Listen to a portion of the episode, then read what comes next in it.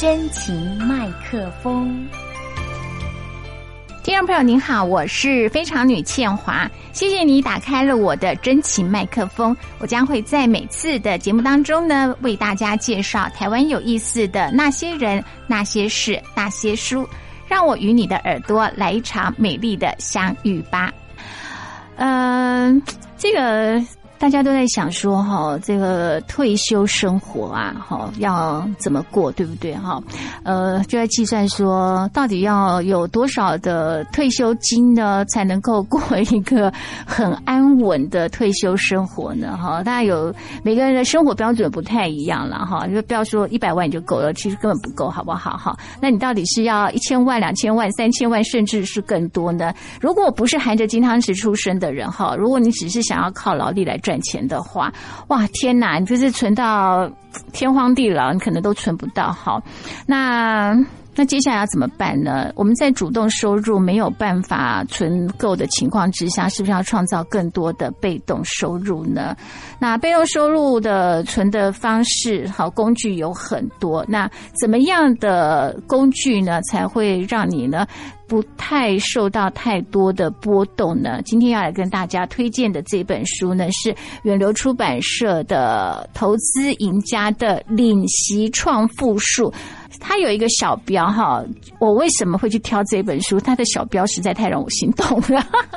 稳稳领月月配，年年加薪百分之七赚不停哦，这就是很手动哈。那邀请到的是我们的郭俊宏老师来跟大家分享。Hello， 郭老师你好。哎、hey, ，主持人好，千华好，各位听众大家好，我是郭俊宏。好，所以郭老师呢，现在呢就是这个稳稳领月月配哈，已经算是提早退休的投资大赢家了吧？是，目前我我通常都跟人家说我是半退休，因为其实退休你还是有事情要做嘛。好，那可是差别就是在于你，呃，不用靠被动收入，然后你可以做自己喜欢做的事情。啊、嗯、哈、嗯欸，可是老师请教一下哈，就是说。嗯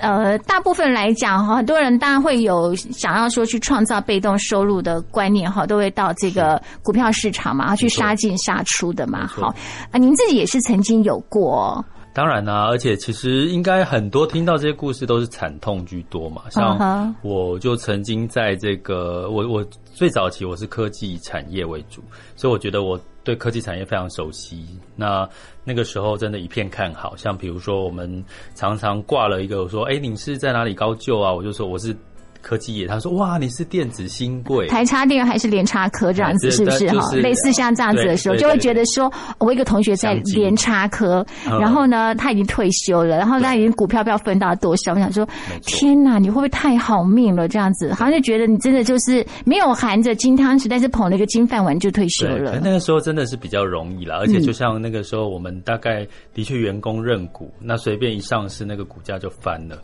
可是现在的电科技业就叫什么？叫我们以前叫电子新贵，现在叫电子挖贵。嗯，因为它就是廉价劳工，因为你要加班加很多。那现在也不是领股票咯，现在领现金。那现金你就没有那个增值的空间了。嗯，所以那个时候我其实也在科技业的时候，我就投资了科技相关的基金。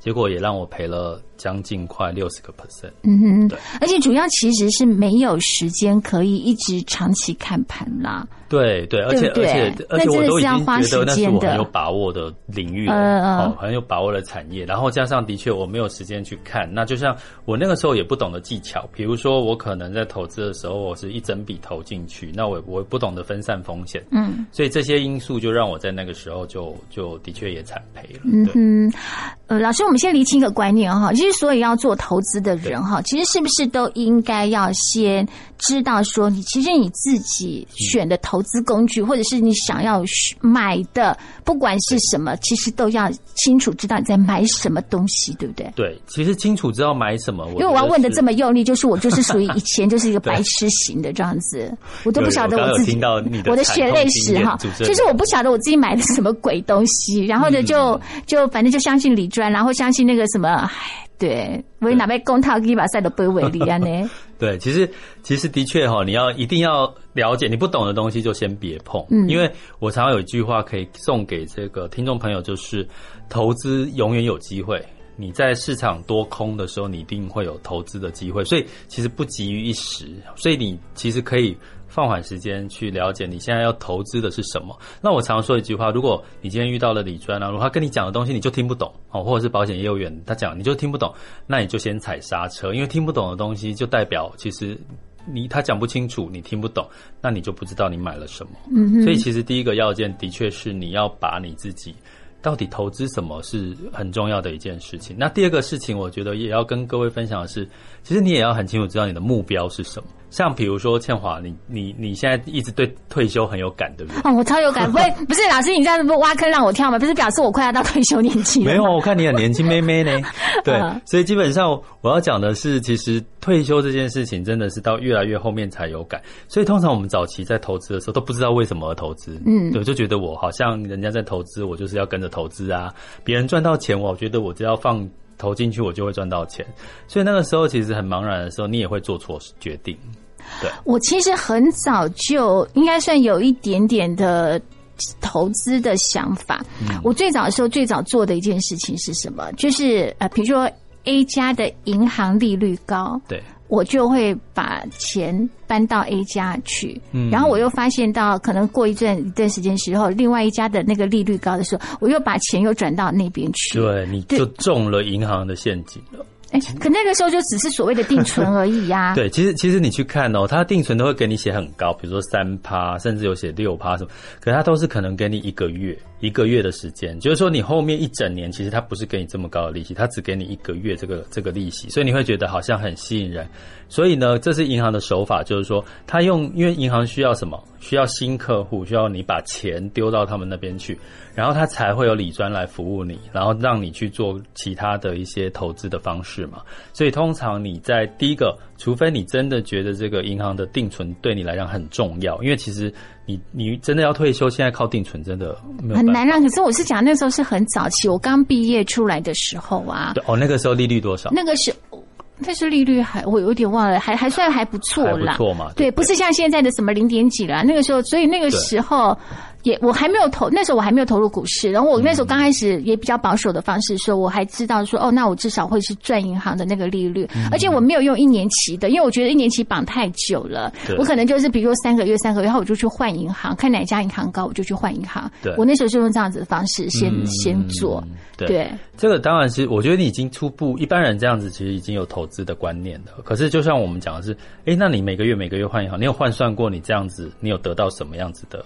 收益吗？你的整个整笔财富有有增长吗？没有啊，以前我们就中间就把它花掉了。哦，没有没有没有，我很省的人哎、欸，很省的人。我我其实说，我其实我今天说那是建立一个理财观念，我觉得现在建立的是理财观念这样子啊。嗯、你说至于说到底是赚多少，因为我们本来就我们的薪水死薪水就是比较像接近公务人员薪水，三万多块呀，三万多块钱你再给个家用，你哪有剩下什么东西啊？嗯、对啊，所以也所剩无几，就是说慢慢存慢慢存，就是攒下来一点点。你有时候你就觉得说，哎，我可能赚个几百块，我都觉得很高兴。在当当时。后来说我还没有进入股票市场的时候就觉得哎、欸，好像这样子有有一样子的观念，而且那时候也还不知道所谓讲什么基金什么定额定存的，那时候都没有这样子的想法。对对，所以其实就是我刚刚讲的说，其实很多人一开始出社会，你就是只是想说我有把钱存下来，看到钱有变多一点就觉得很开心了，所以那个时候是没有目标的，你又不知道存这些钱最后希望得到什么样的结果。所以呢，其实你一开始的时候，如果你很清楚知道，比如说你要买房，你要提早退休，你要做什么，你会知道说你可能要存多少钱才够的时候，你就会远远发现其实你存在银行的钱其实是不够的。哦，对对，那当你知道不够的时候，你就要开始去冒一些风险，开始去做基金啊，或者是股票啦，哦，甚至像现在的 E T F 的投资。所以对我来讲，我其实在出社会的时候，我我觉得可能我最大的不同是我一开始就投入这些基金股票，因为我知道我我希望我可以未来早点退休，或者是因为其实那个时候资讯很累耶。我们那时候我最常说，我上班早上一大早出门，然后下班加班回到看，我好像好久没有看到那个太阳夕阳这件事情了，所以我那个时候就觉得哇，我工难道我要一辈子工作这么久？所以我早期的时候我就很清楚我的目标，我要不不，我不想要工作到六十几岁，我希望到五十几岁，所以我在二十几岁就已经很清楚了。老师，那你真的是很先知啊！我这种就是太文青了，我没办法呀。我以前真的就觉得，哎、嗯，好像退休，对不起，还是好像还有点。对，刚毕业之外，你不会想那么远。坦白说，我觉得没有想这么多，知道吗？嗯、然后就觉得说，哎，好像还在我我我以前在公家电台嘛啊、哦，然后想说，哦，好像公家电台，反正就你你自。呃，基本上算是了哈、嗯，然后就觉得说应该也还好嘛哦、嗯。可是我觉得有时候人生呢，就是计划赶不上变化了。因为我其实后来也是离开了呃公家电台，好，然后换换到现在自由身份的方式这样子啊。可是慢慢慢慢，你你就会知道是说，嗯、呃，有一点点工作职场机会，坦白说有一点点时不我与了。嗯，好，因为你的工作机会其实越来越少了。然后包含现在我们在讲的什么劳劳那个什么劳退保啊那些、嗯、那个那些钱对，然后你就开始很恐慌。我现在开始进入我的恐慌期，就是说已经开始要计划我的退休。休的时候就就，所以我最近就很很努力在钻研哈，怎么样就是让我们的这个将来的退休计划呢，其实是更有保障一点的这样子哦、嗯，所以才会邀请老师啊。看到老师出的书，我就觉得我一定要来拜师，然后要跟老师讨教一下一些的观念的问题哈、嗯。因为总是很多人会觉得是说，呃，我觉得投资这件事或理财观啊，真的是要越早建立越好，尤其是年轻的时候，就是它会有所谓的复利时间的威力。对不对？好，然后呃，可是像我们现在有点点赶了嘛，对不对？好，然后怎么样去乘胜追击？说，可是你要知道，你的当你的本小的时候，你要怎么样又更安全？嗯、在股市当中，哈，暴起暴落、暴涨暴跌是常有的事。好，你看那个美国股市都已经垄断四次了，对不对？哈，但是很恐怖，就是说，如果你的心脏不够力的话，本不够厚的话，哈、嗯，其实呢是尽量不要去杀进杀出。我一个同学哈，他本还蛮算蛮厚的啦，哈。然后呢，我我呃，我们以上我们这同年龄大家的朋友来说哈，然后呢，我我有一次就问他说，我说，哎哎，问一下哈，你你在股市当中有没有赚到千万啊？哈，他就说，嗯，有啦。然后呢，那他每年的那个。暑假差不多在发股息股利的时候，他就百万以上的这样子啊、哦嗯嗯嗯。可是呢，你知道大跌的时候啊，嗯、他就很惨呐、啊。因为我们都看到人家的好的时候领这么多，对吧？可是他大跌的时候，因为他因为他都不拿那个纪念品，知道吗？我就说你不拿太浪费了，你把那些单子寄给我，我去拿。然后我一看到他那个，比如说台积电多少张，鸿海就是以十几。起跳的那一种，知道吗？嗯、两位数起跳的张数，你知道吗？吓死人了！我心想说，哇塞，人家的退休金怎么比呀、啊嗯？我就越来越恐慌了，你知道吗？对，其实其实他一定也是累积一段时间，当然当然当然，所以他是白手起家的啦，白手起家。对，嗯、对其实其实我觉得这个为什么我会出这本书，其实除了我自己的经验之外，我觉得刚好因为我周遭很多的朋友都觉得我没办法。看盘退休，我没有办法看盘，我没有办法自己自主投资，我也好像靠工作收入没有办法退休，提早退休，好像他的人生就是不知道该怎么办。嗯、哦，就是对退休这件事情。可是呢，我我要讲的是说，其实我出这本书是要让很多人知道说，其实你是可以退休的。嗯，你根本不用被现在的这些工作收入啊给绑住。嗯，你要怎么去累积你的被动收入？嗯、哦，那像你刚刚讲的，其实台积电它领股利看起来很丰富，对不对？那我们去试算一件事情好了，今天你如果是有一百万的话。那我在书里面有讲说，月月可以领七趴，这个七趴当然是年利率啦吼。那你一百万的七趴就是七千块啊，七万块哈，七万块除以十二，大概一个月可以拿到五千到六千左右。对，那五千到六千，一百万哦，拿五千到六千，你平均一开始的时候，你可能每个月就帮自己加薪。五千六千了，嗯，然后呢，你等到呃，你开始两百万、三百万，因为像我早期的做法是，我每个月领到的这个配息，我再拿去滚滚什么股票，就像你说的 E T F 啦，好或者是存股的这些概念，所以我是用什么？我是用这个配息去去滚，那滚出来之后，我等于两边都有机会增值，好、哦，然后呢，等到你想想看，六百万的时候，六百万的时候的七趴。七六四十二嘛，四十二万除以十二，平均一个月多少？就三万块了。嗯，三万块可能就一般的上班族的薪水了。所以你同时有工作收入，又有一笔三万块的收入，其实你会很快的，你的财富累积就会更快了。嗯、那我为什么讲这件事情是每个人都做得到？比如说你一辈子要存六百万，有没有机会？其实应该有机会了齁。那第二个是说，我们如果一直杀进杀出股票，就像你刚刚提到的，它可能是纸上富贵。我们可能是，诶、欸，今天我赚了 百分之二十 像今年啊齁，今年股市如果你有投资股票美股的话，大概至少赚 百分之三十 百分之四十 都没有问题。嗯。可是呢，现在大家担心什么？第二次疫情发生，整个市场崩又掉下来的时候，那又赔回去的时候，你你看到的都是纸上的富贵，嗯，好，就是完全享受不到。可是如果你用配息的概念，你每个月配的固定的这个收益，然后你就把它拿去风险高，你的本金可以可以稳健的，好，慢慢的，好，让它保值或者是增值。那你就用用你的配息去做一些比较冲，哦，比较冒险的。那你就算有市场有什么波动，你的波动的是你的这个配息，而不是你的本金。那反而是，相对来讲是在这个市场上面，未来的这个整个波动变越来越大的情况下，反而是进可攻退可守。那我觉得这个反而是每个人都可以做的事情。嗯哼，老师在这个书中哈，他提到了他的四项的这个领息天王的这个工具哈，我们待会呢再来跟大家来做介绍哦。小宝下课啦，妈妈，老师说我今天画图画得很棒哦。王小明今天被老师罚站，谁叫他每天下课回家都看卡通？妈，我跟你说，那个林美美偷偷喜欢方大同哦。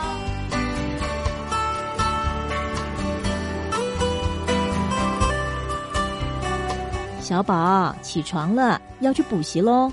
妈，我星期日补习完，可不可以和同学去看电影啊？小宝啊，改天把女朋友带回来给妈看看好不好？哦，很烦耶，再说啦。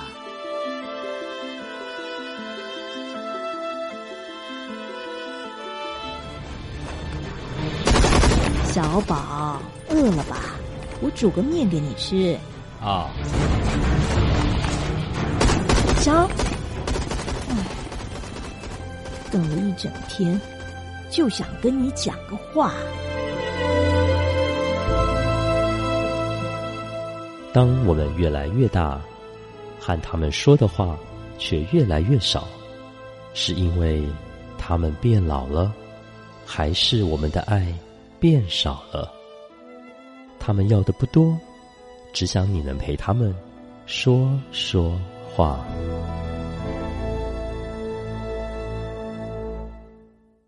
今天我们在节目当中呢，邀请到的是郭俊宏老师呢，最近在远流出版社出的这本书《投资赢家的领息创富术》啊。那小标呢是文文领月月配，年年加薪百分之七，赚不停哦，真的是太让人心动了哈。但是啊，呃，老师呢在这本书的时候呢，他有呃。跟大家呢配置建议哈，四个领息天王啊、哦嗯。那呃，为什么这四个？是不是可以请老师呢来跟大家来介绍一下？比如说你第一个讲的是这个债券 E T F 嘛，对不对？嗯、可是 E T F 它其实有很多种啊，比如说也有那个什么股票型的啦，还有什么原油型的，什么类似的很多。我说那你为什么要特别要选债券型的？对我，我其实讲先讲配息这件事情是，我觉得我们一直在追求被动收入，被动收入是我们实际上享受得到的。嗯，那我觉得我们国人也非常幸福，为什么？因为现在大家居然可以每个月配息，其实配息基金每个月领，这个其实是台湾独有的，其他地方其实没有这样每个月配，因为大大部分的配息都是每半年或每一年配一次。嗯、那所以呢，你可以透过这个帮自己增加一份被动收入，这是我在为了提早退休一个很重要的一个核心价值。那就讲回来说，那为什么会有这四个工具的出现？因为通常买 E T F 大家都知道会去买零零五零啊 零零五六， 对不对？它投资的是股票。那说实话，大部分买零零五零 零零五六赚，想要赚的是这个什么价差了。大家都想要赚价赚价差，可是它相对来讲，它涨多了跌回跌，这个波动相对比较大。可是其实债券的 E T F， 国内现在陆续越来越出越来越多债券 E T F， 它的配息率大概也是跟股票的配息率差不多，也是差不多 百分之三到百分之四， 可是它的净值波动就没那么大。我举个例子，就是说像今年呃上半年呢，如果你投资一档像电信相关的产业基金齁，或者是 A A A 的投呃产业 E T F 齁，或者是这个 A A 投资等级债的这个 E T F 的话，它的配息率就算 百分之三到百分之四， 可是它的净值也上涨了大概 百分之十， 所以基本上你是可以稳稳的去赚到这些净值，同时是配息的一个好处。可是 E T F 它不是也是一样，因为它在股票市场就是可以直接买卖的嘛，对不对？对，它不是同样也是会有价差的。对，它通常你去看啊，通常净值跟价差它的它中间的范围不会像股票差那么多，不会像这个原油正二反二那种净值跟这个呃市价差那么多，所以它其实波动是非常小，它净值跟这个市价是很接近的，所以它反而不是这个问题在债券 E T F 不会发生。那可是债券 E T F 我刚刚讲的是说，它有另外一个好处是，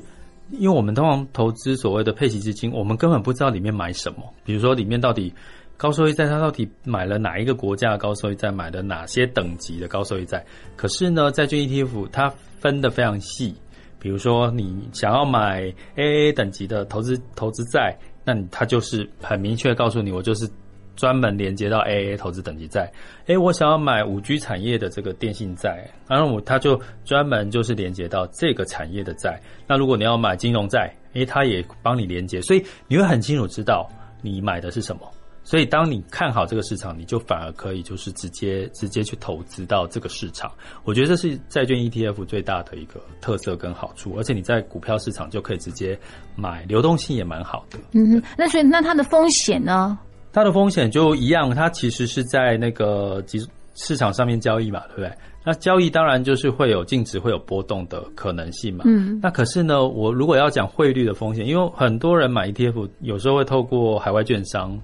他去买一些用美元计价或什么的，可是你在国内的这个买债券 E T F 的话，你反而用台币买的话，就少了这个汇率上面的一个波动风险。所以我在书里面其实是提到是怎么去挑选国内的债券 E T F 这样的一个概念。所以老师请问一下哦，那你讲的这个债券 E T F 啊，但是要买那个国内的还是要买境外的会比较好啊？其实我觉得国内现在尤尤其我在写出这个过程，国内现在有些都已经标的蛮高的耶。呃，基本基本上这个债券市场跟股市来讲，如果你要跟股债来比的话，股票相对来讲它的这个呃标净整个市值是变得太高了，可是债券其实还在，嗯，还在这个如果以疫情，比如说三月份的这个高位的话，其实债券还没有回到这个高位。嗯，那为什么呢？其实是有一个原因，是因为现在全球低利率嘛。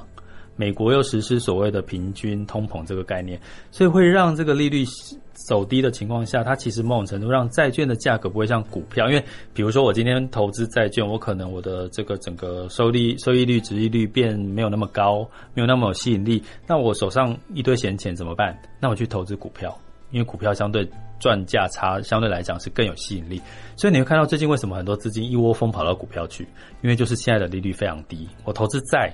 我我觉得我这个息没有那么那么那么吸引人，所以很多资金跑到股票。可是什么时候会反转？其实现在应该要关注的是什么时候会反转，就是当诶费德准备考虑可能诶我接下来这个零利率已经 OK 咯，可能经济要复苏了，我可能开始要怎么样，有机会要讲升息的这个讯号，其实这个时候债券反而是一个利多的一个情况，因为代表它的这个债息啊相关的这个诱因就会提高。所以我反而觉得现在这个债跟股，如果你担心股票过高，你可以配置一部分在这个债券的 E T F， 国内的债券 E T F。那我刚刚讲的，因为它现在越出越多，越来越多元，那相对来讲你还是可以从里面赚到稳定的一个收益。对，然后我顺便提一下，因为我在书里面提到一件事，因为债券 E T F 它是季配，所以你刚刚讲零零五零也是季配嘛，嗯，那它季配，可是我们可以搭，因为它每每一档的债券基金，它的配的那个月份不同。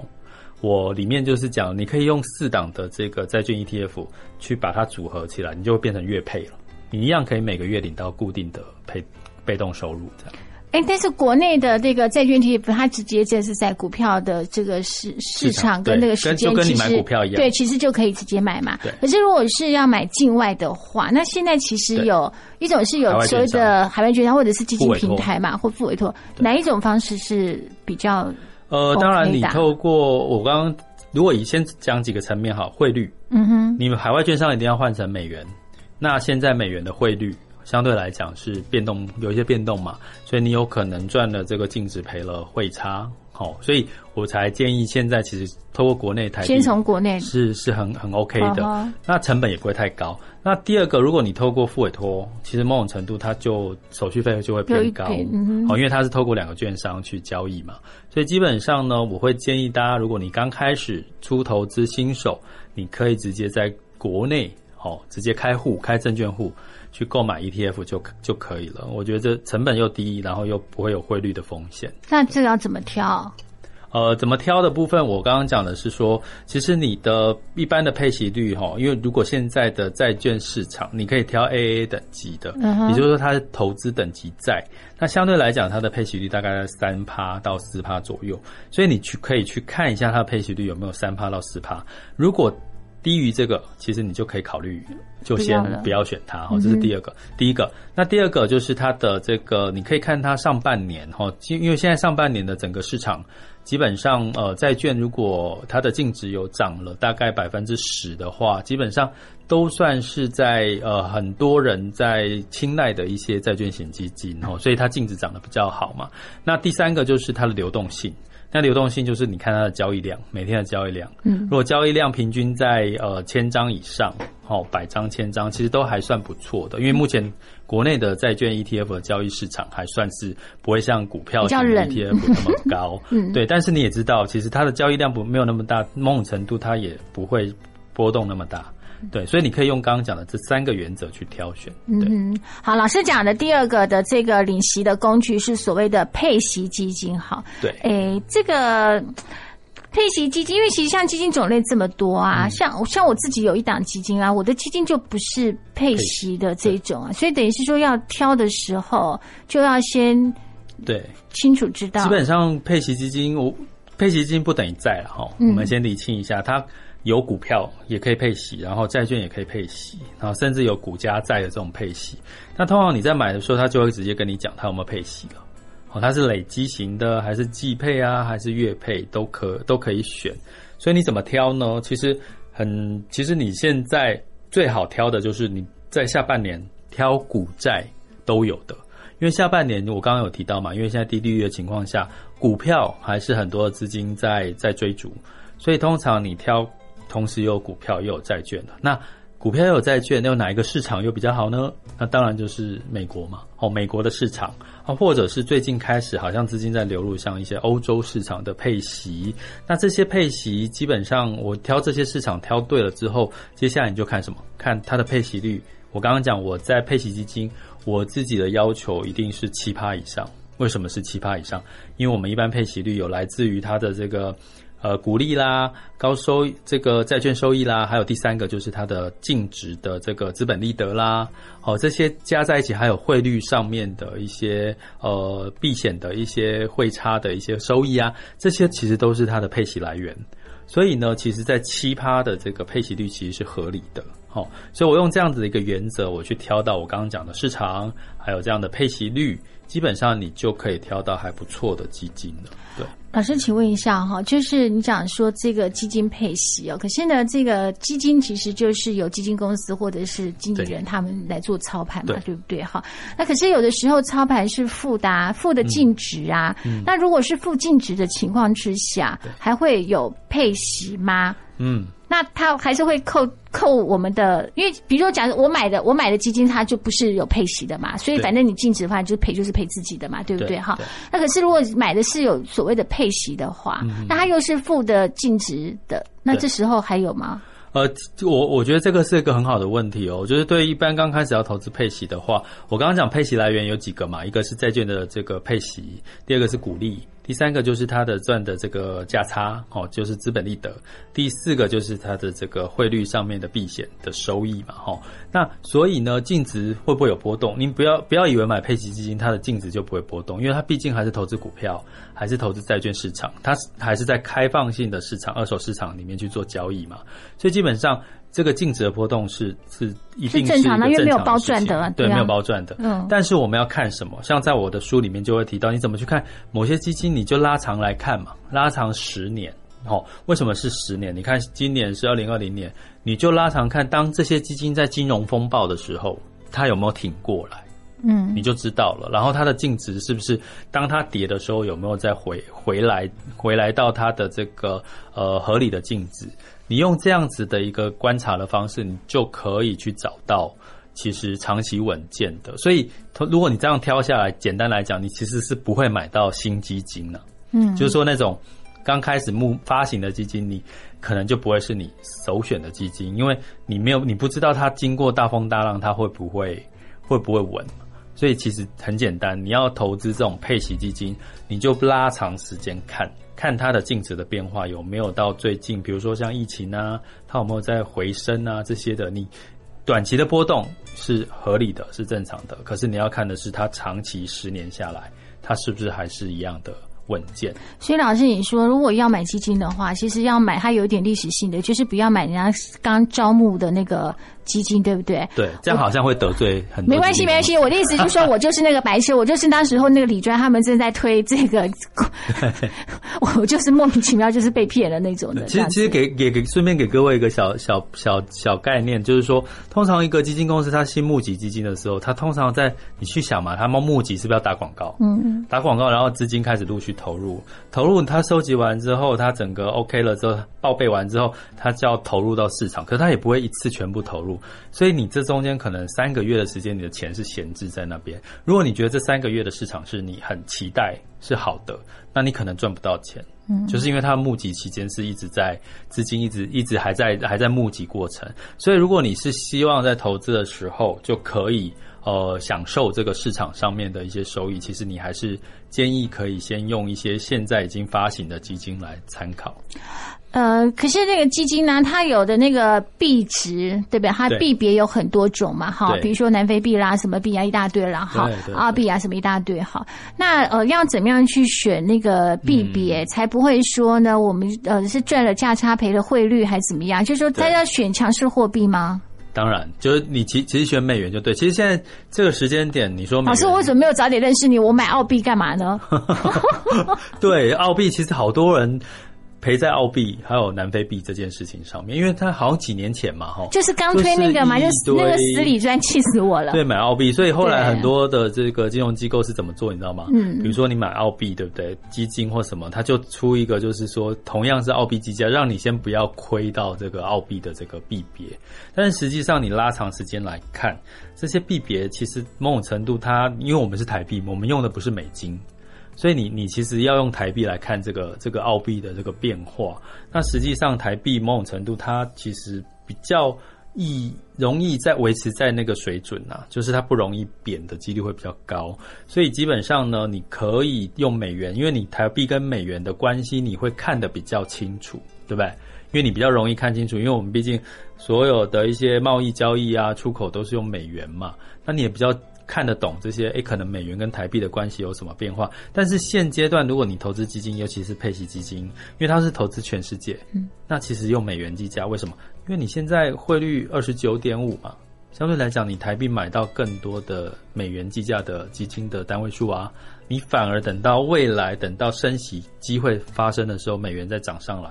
诶，你还又赚了汇率汇差。对，所以我现在很简单，就是你就是投资美元计价的配息基金就对了。所以挑呃配息基金的话，就是第一个就是要选呃美元计价的，美元计价，所以人民币也可以吧？人民币可以，可是一般好像这样的商品选择比较少，比较有限。我自己有，你刚刚问到一个非常好的一个一个一个做法，我自己会投资人民币。嗯，为什么？因为其实现在在中国，它其实一直也在把它的人民币要搞成强势货币。那你看，其实人民币兑换美元，其实最近来到 六点八二 哦，它早期是七点多嘛，那现在来到 六点八二， 所以某种程度其实人民币也是在升值的一个状况。所以其实呃再加上它的收益哦，它的这个配息这个利率哦，它的利率还是比一般的像美国啦甚至台湾来的高。所以基本上其实它也是一个可以未来长期配置的一个一个一个货币。对，除了这两个货币基本上台湾就是比较小一点的那种国家的，或者那种我们就不要去学那个 不, 对对对对对 不, 不太强势的货币，不然真的会赔很惨这样子，因为太太容易受到景气的波动而影响了。对, 对，我当时我买的那个澳币是那个 二十四点八五， 然后它一路跌到十六多。嗯，对，对啊，不过最近应该澳币有时候会稍微今天, 今天好像 二十一点九 多了。如果现在手头上有持有还持有澳币的，建议大家观察一件事啊，就是说原物料价格有没有上涨。嗯，原物料原物料价格的上涨也会通常会跟澳币的关联性会比较强。嗯哼，呃，老师你在这个书中的时候啊，你介绍到一个特别股，那这个是我自己本本来就就我也没听过的哈，然后我就查了一下，它其实跟金大部分你讲的就是它是比较是金牛企业嘛，好、嗯，然后大家就是公用事业或者是所谓的这个金融业哦，他们才会去发这个特别股哦。那可是如果你去买特别股的话，那不那跟金融股的存股有什么不一样啊？呃，其实就像我们刚刚讲的哈，如果你我们讲在在我的书里面主要都是讲。我们要创造未来的现金流，因为我碰到太多的人，因为可能一时之间，可能因为疫情的影响，突然失去了工作收入，那怎么办？没有现金流，断炊了。他一般人的现金流大概顶多撑三个月到六个月，可能就就要赶快赎回他的基金，赎回他的股票了。所以基本上你有一个稳定的现金流，其实是非常重要，在未来的这个社会里面。那所以呢，在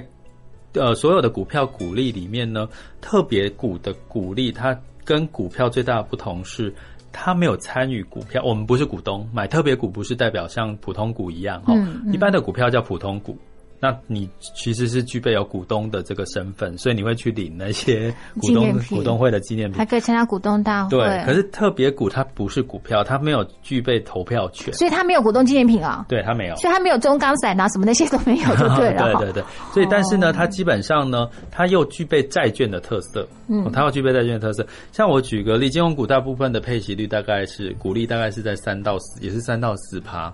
可是你去看啊，你去挑哦，像像。呃，富邦金来讲好了，它富邦金现在六十几块，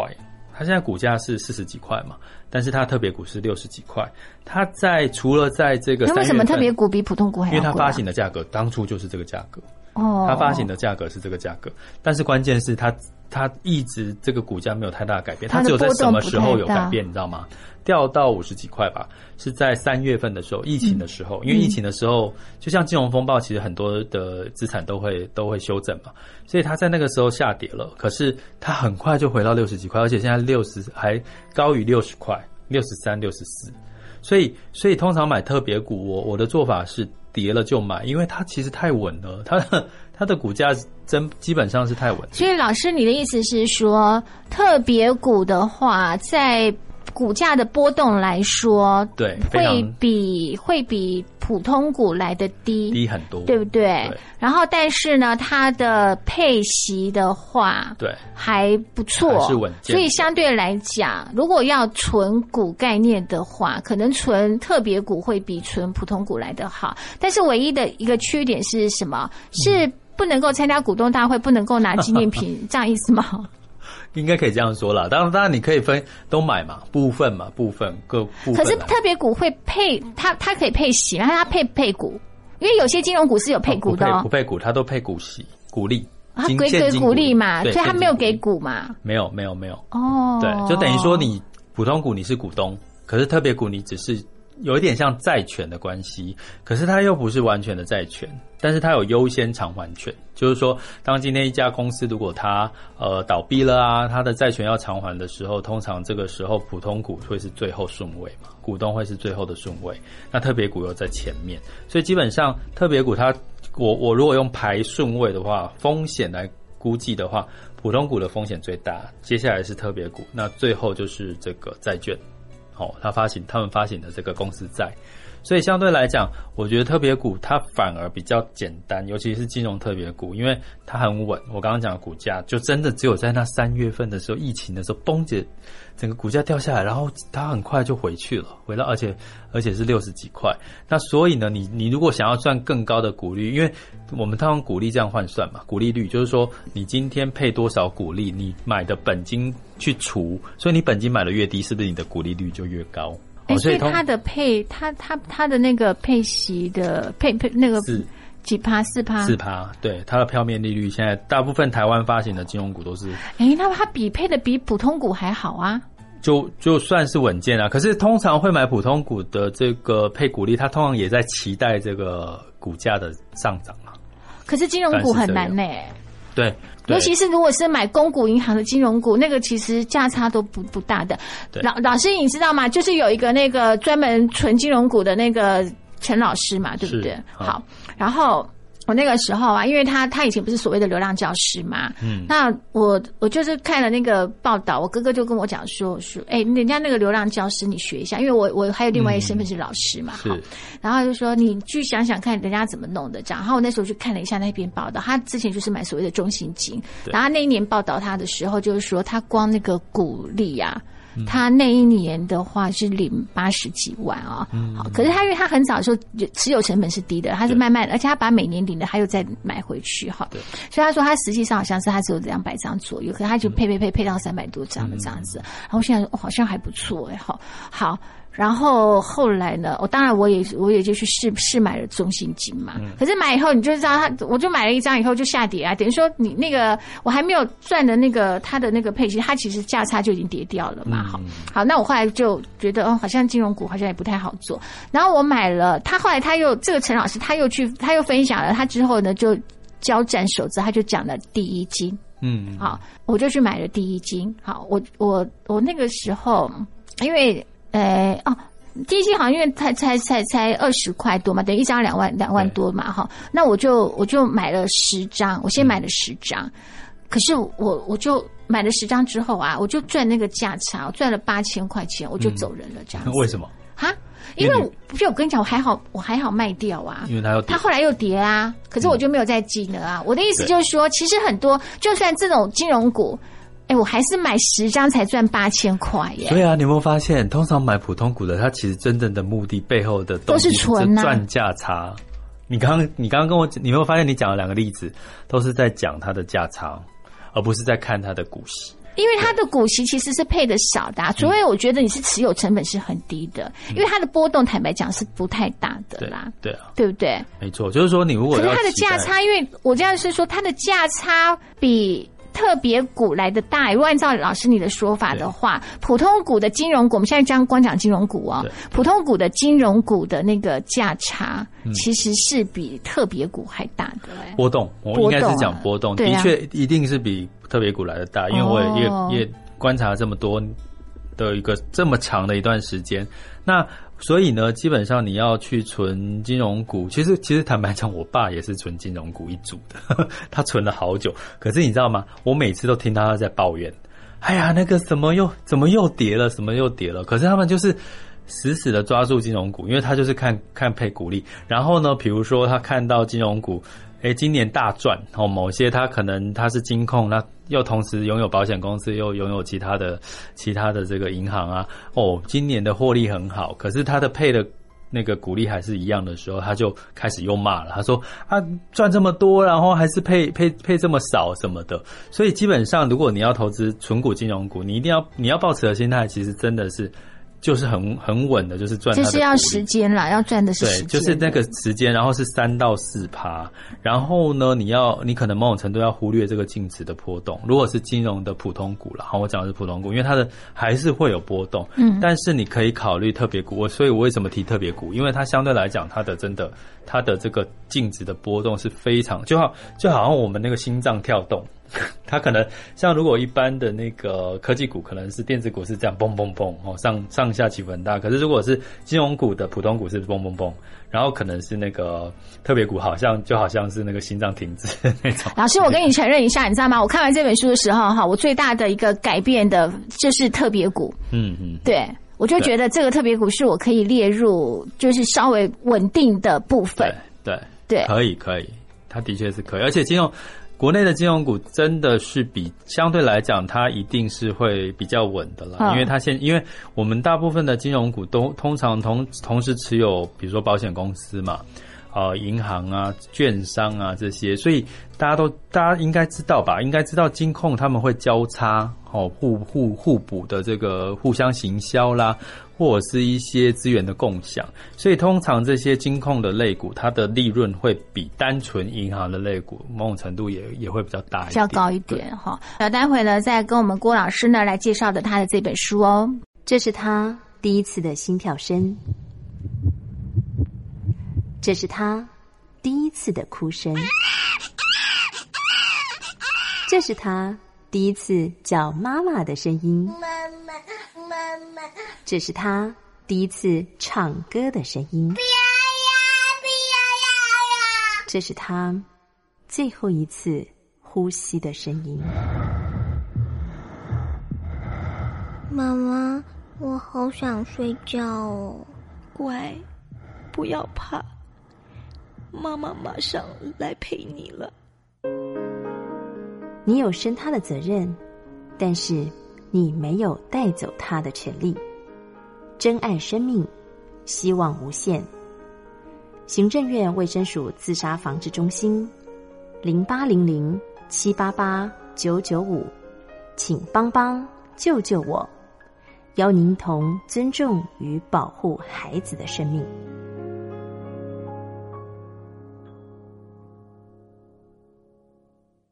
今天我们在节目当中呢，很高兴的邀请到的呢，他现在呢是他说他半退休了，可是我觉得这种最自在的退休生活就是这样子。一方面呢，可以跟大家来分享哈，这方面呢，就我觉得那种财务自由，其实赚到的哈，还有自己的时间上的自由哈，对，对不对？那这才是这个最快意的人生呐、啊。而且我真的好希望更多人加入半退休这个行列，因为你只要你先救我一下，老师好不好，透过领息真的可以可以，先先救我一下好不好？等我成功了，我就可以那个。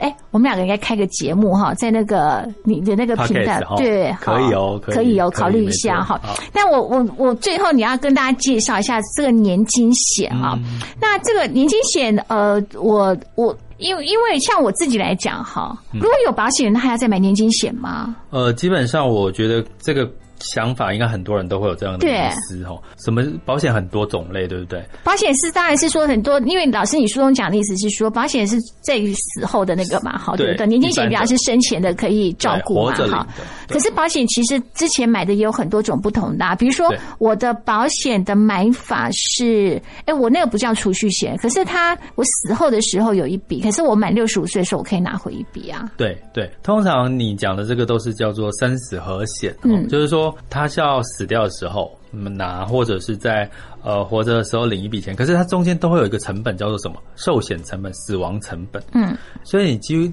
早期储蓄险被人诟病，就是说，哎、欸，我其实也没有领到多少钱啊，对不对？可是实际上，我们另外一种我在书里面介绍的是叫年金险，年金险是活越久领越多。嗯，为什么？因为我们现在的人怕的是什么？不是怕死得太早，是怕的是活太久。活太久没钱花嘛，嗯，对不对？啊，现在现在如果又退休的年龄又希望早一点的话，那个哦，后面要花的钱可能又更多了。所以年金险，它其实在美国其实很多人是拥有这个年金险，在国内其实拥有年金险的人比较少。为什么？因为年金险它的佣金率比较低，就对于一般的这个这个推广上面来讲，他们可能不会主推年金，但但是呢，年金呢，它是一个生存险，就是说，它到了你要退休，比如说你希望五十岁退休、六十岁退休的时候，你把这段时间累积出来的钱，我就进入到年金给付。那进入到年金，我我这样讲，可能大家会比较有有一个概念，就是说，就像劳保。劳保是我们每每个月我们领到的薪水，然后就是呃一部分的去缴劳保费。那劳保费缴了之后，缴缴缴到六十五岁的时候，你是不是可以申请说，哎，我要领劳保年金？那就看你缴了多少嘛，哦，你的那个投保薪资，然后固定领多少。其实年金险就是这样的概念。就是说，你有一个累积期，你可能呃一次缴多少，或者是呃固定一段时间缴多少保费。可是呢，这个缴的钱，它基本上是你可以选择你要投资，还是纯粹只是跟着利率走哦。它是有不同的商品。可是我要讲的是，年金险最重要的关键是什么？我后后来的到你可以选择在五十岁的时候，我选择进入年金给付，因为它不用跟劳保一样，我要一定要到六十岁才开始领。你可以选择五十岁就开始进入年金给付。那现在年金给付我换算下来大概也是 百分之三 到 百分之四 左右，也就是说你的整笔钱进入年金给付，你的整个这个利率配息率大概是 百分之三 到 百分之四。 那你之后进入给付的时候，当你一直领一直领一直领，对不对？它就进入给付期了，而且活越久就领越多。嗯嗯，呃，因为我们时间的关系哈，但呃，这个老师就说哈，最后可不可以跟大家讲一下？当然就是说每个人有要找一个适合自己的投资工具，不是说这个四个你都要完全按按照做啦，对不对哈？就是看到自己的这个状况，对不对哈？而且你要适时不断的要去检查自己的所谓的投资的工具，要去做调整， 对, 对不对？没错，没错。就是说，其实基本上，如果以我在书里面有提到一个葡萄串，好，大家有机会看去翻一翻我的书。其实在这里面讲到，每你一定要先有一个目标嘛。我们最最开宗明义，你年轻的时候，你有你年轻的目标；你在呃步入家庭有家庭责任的时候，你的目标不同；当你要退休的时候，你的目标又不同。当你很清楚你的目标，你的配置就会不同。我举个例，比如说你是年轻人，社会年轻人，你可能配息的部分可以多一点，是股票的配息。股票基金的配息或或 E T F 的配息，以股票的比重比较高。那相对来讲，你有机会让你的这个这个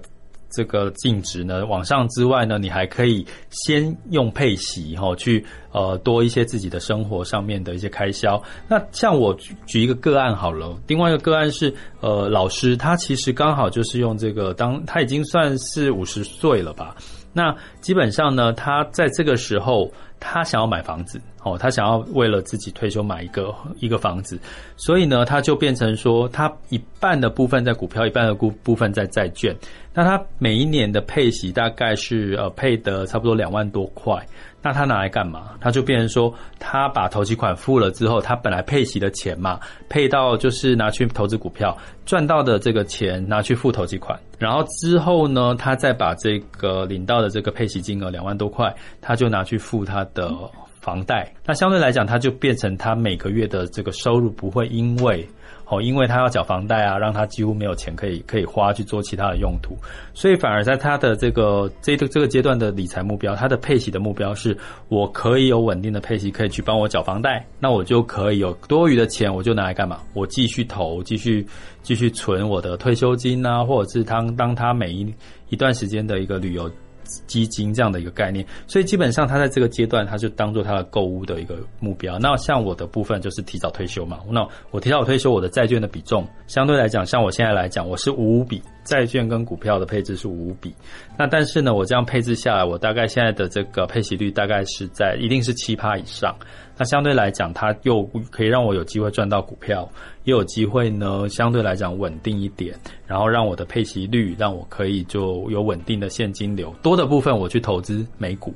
因为我现在自己会去看一些呃市场我觉得是不错的一些个股。那美股其实是一股一股买嘛，它不是像我们这个台股一千股，所以你可以用这种，我觉得把它通称来讲叫葡萄串之外，也有点像是叫以债养股的一个概念去做这个配息的一个策略，其实每个人都可以做的。嗯，这希望大家呢哈，这个想要投资，我要没有一触可及的啦，没有办法就是很快就成功，其实都是要做功课的啦， 对, 对不对哈？推荐袁老师这本书呢，远流出版社出的《投资赢家的领息创富术》哈，我们郭俊宏老师的这个他